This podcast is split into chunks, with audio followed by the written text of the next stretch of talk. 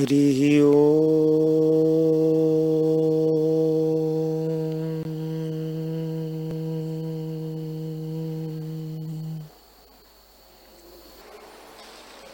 ओम श्री सदगुरु परमात्मनि नमः।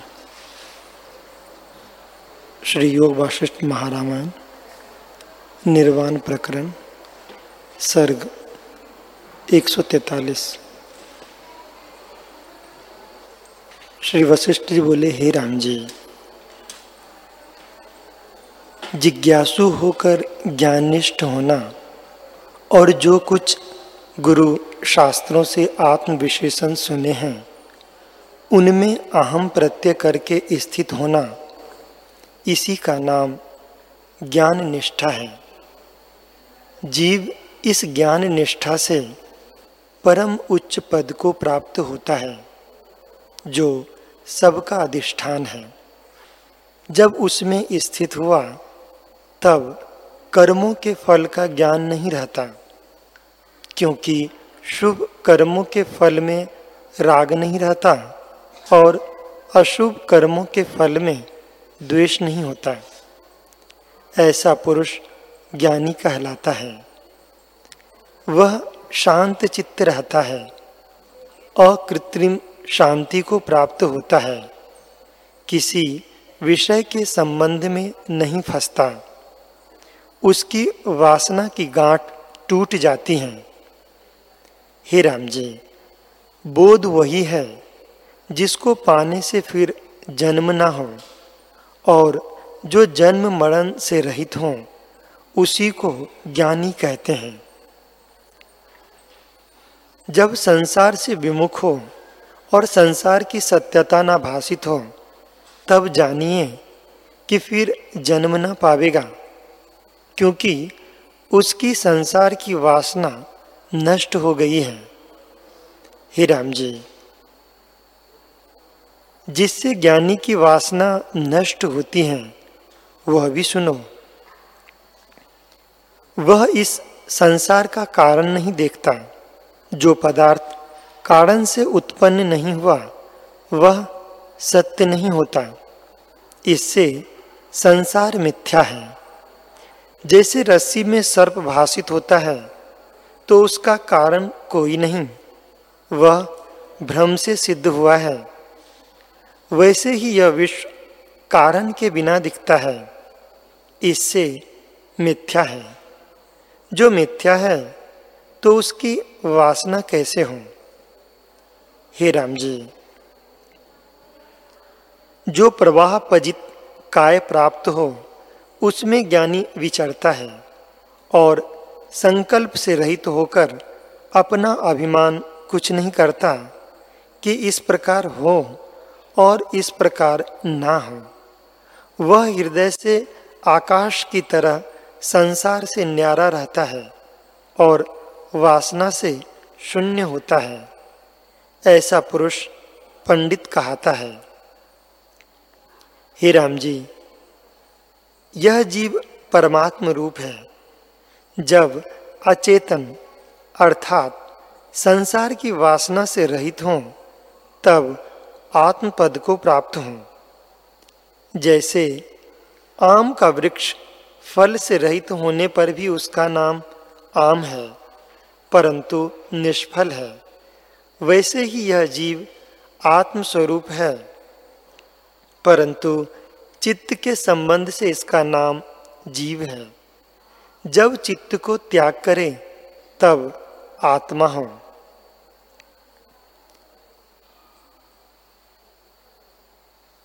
जैसे आम के पौधे में फल लगने से वह शोभित होता है और सफल कहलाता है, वैसे ही जब जीव आत्मपद को प्राप्त होता है, तब महाशोभा से विराजता है। हे राम जी, ज्ञानवान पुरुष कर्म के फल की स्तुति नहीं करता, अर्थात इंद्रियों के इष्ट विषय की चाह नहीं करता। जैसे जिस पुरुष ने अमृत पान किया हो, वह मद्यपान करने की इच्छा नहीं करता। वैसे ही जिसको आत्म सुख प्राप्त होता है, वह विषयों की सुख की इच्छा नहीं करता। जो किसी पदार्थ को पाकर सुख मानते हैं, वे मूढ़ हैं। जैसे कोई पुरुष कहे कि बंध्या के पुत्र के कांधे पर चढ़कर नदी के पार उतरते हैं तो वह पुरुष महामूर्ख है। क्योंकि जब बंध्या के पुत्र हैं ही नहीं तो उसके कांधे पर कैसे चढ़ेगा? वैसे ही जो कोई कहे कि मैं संसार के किसी पदार्थ को लेकर मुक्त होऊँगा तो वह महामूढ़ है। हे राम जी ऐसा पुरुष ज्ञान से शून्य है। उसकी इंद्रियाँ स्थिर नहीं होती। वह शास्त्रों के अर्थ प्रकट भी करता है, पर परमात्मा के ज्ञान से रहित है। उसको इंद्रियाँ बलपूर्वक विषयों में गिरा देती हैं। जैसे चील पक्षी आकाश में उड़ता मांस को देखकर पृथ्वी पर गिरता है, वैसे ही अज्ञानी विषय को देखकर गिरता है। इससे मन सहित मन इंद्रियों को वश करो। और युक्ति से तत्परायण और अंतर्मुख बनो। यह जो संवेदन उठता है, उसका त्याग करो। जब इसका स्फुरन निवृत्त होगा, तब परमात्मा का साक्षात्कार होगा। जब परमात्मा का साक्षात्कार होगा, तब रूप, अवलोक और मनस्कार की जो त्रिपुटी है उसके अर्थ की सब भावना जाती रहेगी।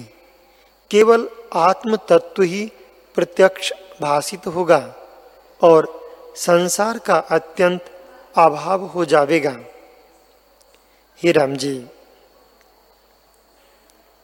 संसार का आदि परमात्म तत्व है और अंत भी वही है। जैसे स्वर्ण गलाइए तो भी स्वर्ण है। और जो ना गलाइए तो भी स्वर्ण हैं। वैसे ही जब सृष्टि का अभाव होता है, तब भी आत्मा ही शेष रहता है। जब सृष्टि उपजी ना थी, तब भी आत्मा ही था और मध्य भी वही है। परंतु यह सम्यक दर्शी को भाषित होता है। असम्यक दर्शी को आत्मसत्ता नहीं भाषित होती। हे राम जी विश्व आत्मा का परिणाम है।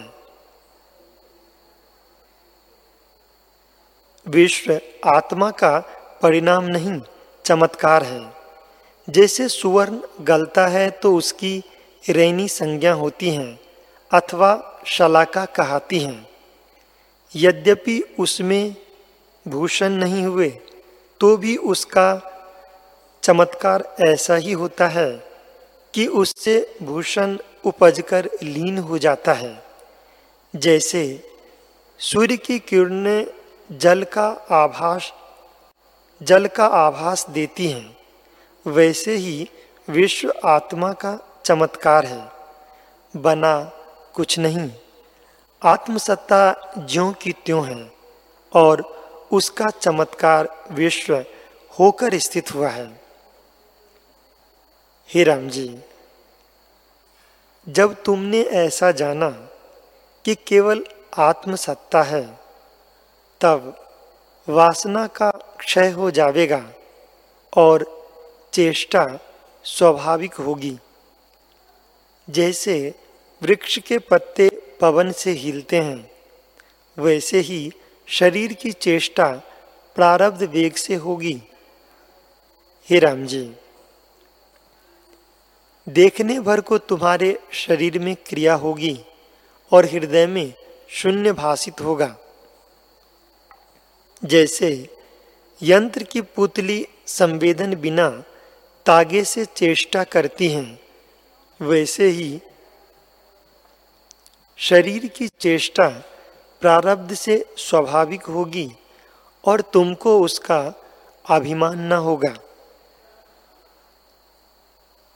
जैसे कोई पुरुष दूध के लिए अहिर के पास बर्तन ले जाए और उसको दूध दोहने में कुछ विलंब हो तो कहें कि बर्तन यहाँ रखा है। मैं घर से कोई काम शीघ्र ही कर आऊँ।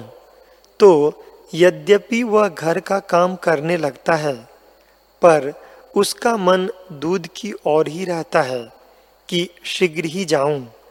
ऐसा ना हो कि वह दूहता हो। वैसी ही तुम्हारी क्रिया प्रारब्ध वेग से होगी, पर मन आत्म तत्व में रहेगा और तुम अहंकार से रहित होंगे। जब तक अहंकार उठता है, तब तक परिचिन्न अर्थात तुच्छ जीव है। उसको शरीर मात्र का ज्ञान होता है, पर अंतकरण में प्रतिबिंबित जो जीव है उसको नख, शिख पर्यंत शरीर का ज्ञान होता है। इसी में आत्म अभिमान होता है। ज्ञान नहीं होता, इससे जीव है।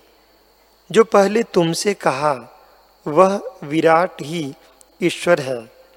वह सब शरीर और अंतकरण का ज्ञाता, सब लिंग शरीर का अभिमानी, सबको अपना रूप जानता है।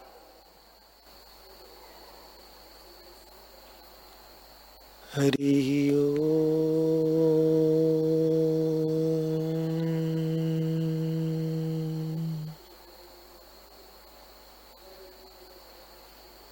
हरि ओ।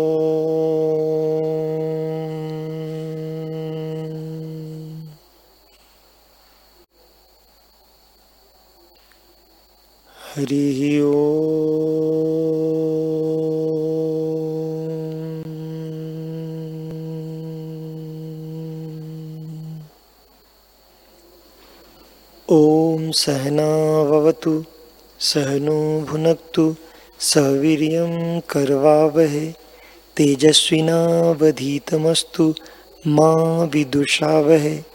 ॐ शांति शांति शांति श्री सदगुरुदेव भगवान की जय।